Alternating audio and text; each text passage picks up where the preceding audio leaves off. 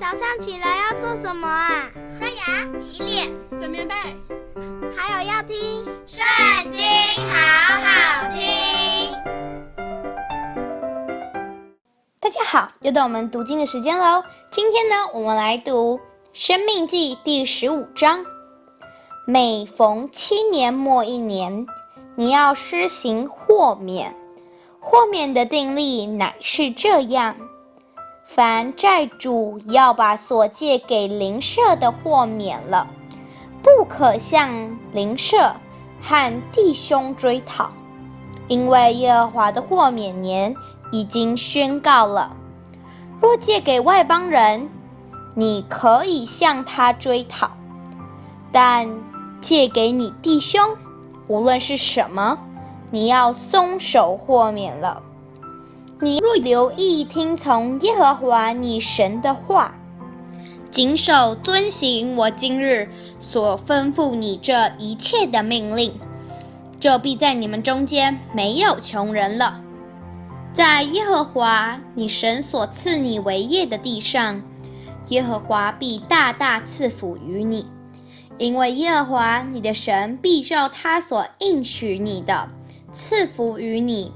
你必借给许多国民，却不至向他们借贷；你必管辖许多国民，他们却不能管辖你。在耶和华你神所赐你的地上，无论哪一座城里，你弟兄中若有一个穷人，你不可忍着心，攒着手，不帮补你穷乏的弟兄，总要向他松开手。照他所缺乏的借给他，补他的不足。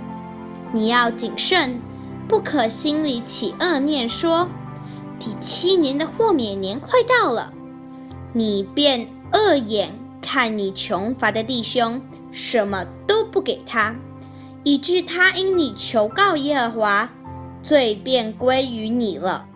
你总要给他，给他的时候，心里不可愁烦。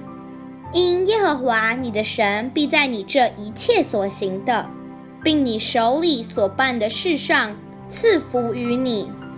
原来那地上的穷人永不断绝，所以我吩咐你说，总要向你地上困苦穷乏的弟兄松开手。你弟兄中若有一个希伯来男人或希伯来女人被卖给你，服侍你六年，到第七年就要任他自由出去。你任他自由的时候，不可使他空手而去，要从你羊群、禾场、酒渣之中多多地给他。耶和华你的神怎样赐福于你，你也要照样给他。要纪念你在埃及地做过奴仆，耶和华你的神。将你救赎，因此我今日吩咐你这件事。